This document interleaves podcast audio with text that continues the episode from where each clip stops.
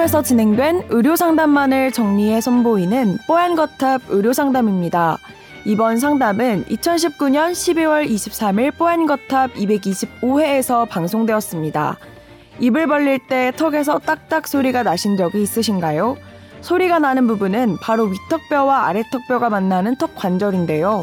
식사, 하품, 노래 등 일상생활에서 입을 벌릴 때 이 턱관절에서 통증이 느껴진다면 병원에 가서 엑스레이를 찍어봐야 할까요?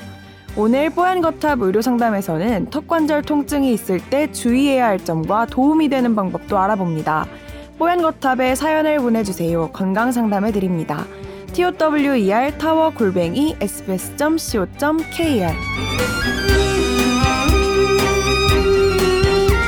안녕하세요. 포탑을 매주 빼놓지 않고 듣고 있는 애청자입니다. 특히 류일아 아나운서 팬이에요. 조동찬 기자님과의 너무나도 즐거운 케미랑 찰떡호흡도 앞으로도 응원할게요. 해주셨는데요. 저는 몇 달 전부터 오른쪽 턱 관절에 통증이 와서 불편을 겪고 있습니다. 어떤 날은 심하기도 하고 어떤 날은 괜찮기도 해서 시간이 지나면 나아지겠지 기다리고 있는데 쉽게 호전이 되질 않네요.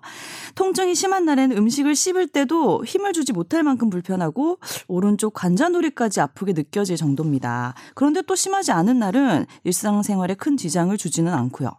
찾아보니까 딱히 확실한 치료법도 없는 것 같은데 좀 개선할 수 있는 생활 습관이라든지 완쾌될 수 있는 방법 있으면 좀 알려주세요 하셨는데요.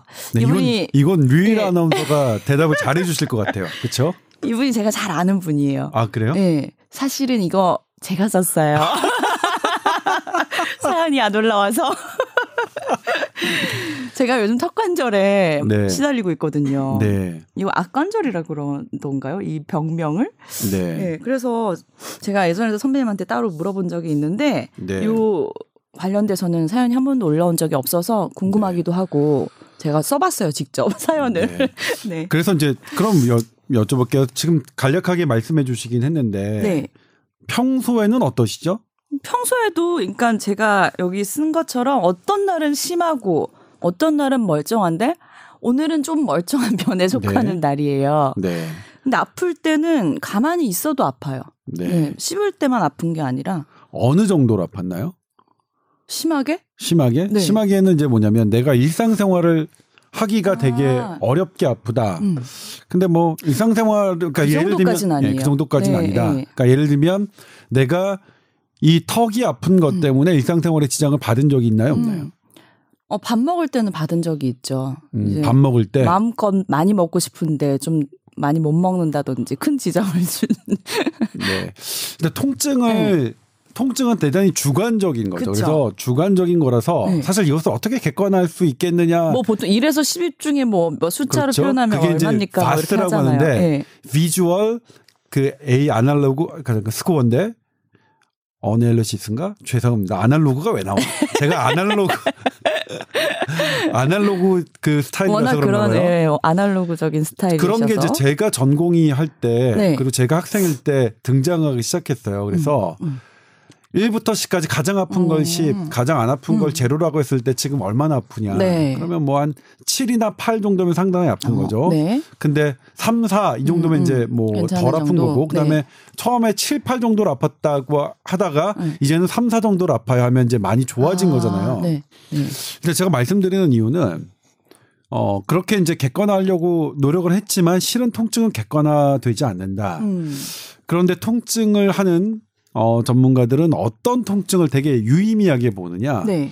일상생활에 지장을 받는 음. 통증은 되게 유의미하게 음, 봅니다. 그 그렇죠. 부분은. 네. 예를 들면 노인들이 무릎이 아프거나 고관절이 아파서 일상생활에 불가능한 통증은 네. 그 정도의 통증은 1년 내 사망률 위험을 높입니다. 어. 통증 자체가. 네. 그렇기 때문에 내가 어떤 아픔 있다. 어떤 두통이든 네. 어디든 간에 나 내가 어떤 일을 하는데 지장을 받을 정도의 통증이 있다고 하면 네.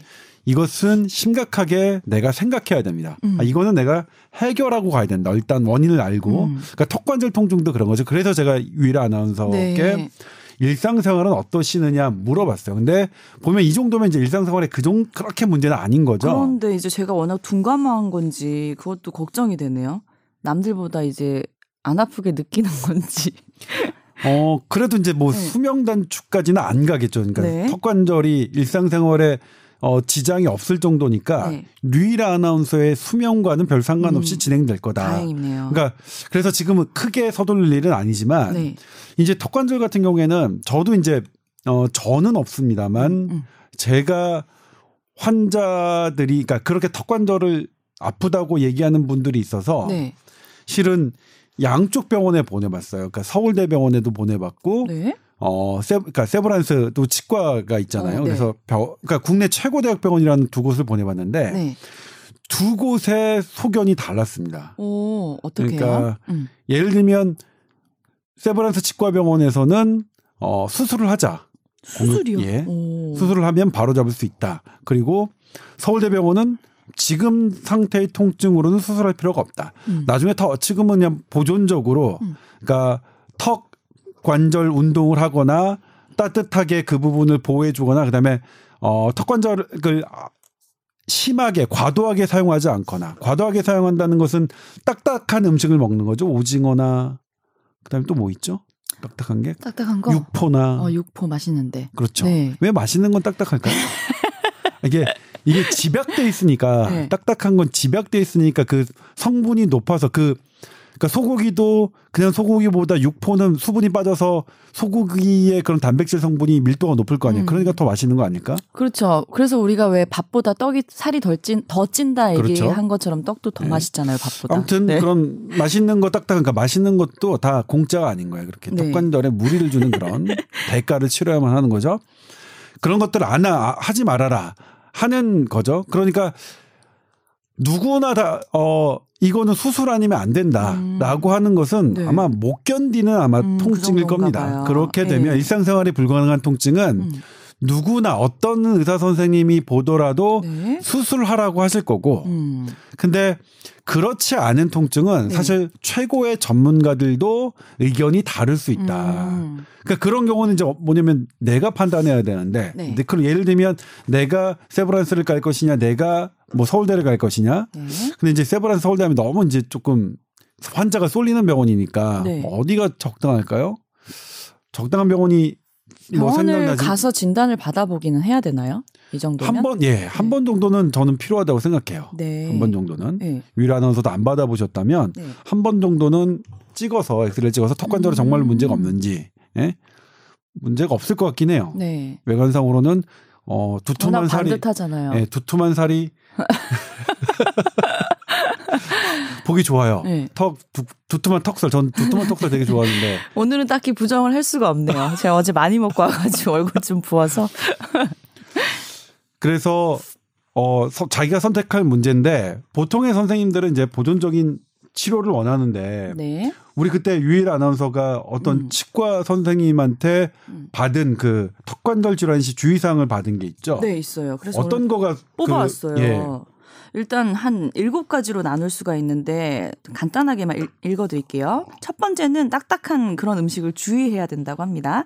그리고 두 번째는 의식적으로 하품하거나 이럴 때 입을 크게 벌리지 않아야 된다고 하고요. 또 이를 꽉 깨무는 행동을 하지 않도록 주의를 하라고 하네요. 그리고 자세를 주의하라는데 뭐 턱을 잘 괸다든지 어 뭐 딱딱한 베개 대신 낮은 베개를 좀 사용하는 걸 권장한다고 하고요. 또 긴장을 완화해야 한다고 합니다. 그리고 여섯 번째는 아프거나 뻣뻣한 부위에 온스포를 그러니까 찜질을 하라는 뜻이겠죠? 1, 네. 2회 정도 하는 게 좋다고 하고 마지막 일곱 번째는 지속적으로 턱의 근육을 이완시켜주기 위한 운동을 해야 된다고 하네요. 네. 이완되는 운동은 이제 로딩, 그러니까 지난 시간에도 비슷한 얘기를 했는데 음. 로딩이 안 가는 운동. 그러니까 뭘 씹으면 힘을 줘야 되잖아요. 그러니까 네. 이 몸을 씹지 않고 하는 거고, 그다음 에 양손의 턱을 만져서 이렇게 막 어, 이거 인터넷 유튜브 영상에 많이 나와 있어요. 턱관절 운동법 하면 음. 그 수- 내가 마- 만져주는 것과 아 벌리고 뭐 하고 하는 것들이 나와 있거든요. 그런 것들을 네. 따라해 주시면 되고 대신 이제 이게 이 탈골이 되는 턱관절이 음. 빠지는 분들은 너무 크게 벌리면 안 되니까. 네. 그런 분들은 조금 주의해서 하고 나중에 이제 관절 자체는 실은 저절로 교정은 안 되는데 음. 근육이 발달하면 음. 관절의 그런 부족함을 근육이 좀 채워줄 수 있거든요. 음. 어 그런 의미로 이제 보존적인 의미가 하는 건데 다만 근육이 발달하면 사각턱이 되겠죠.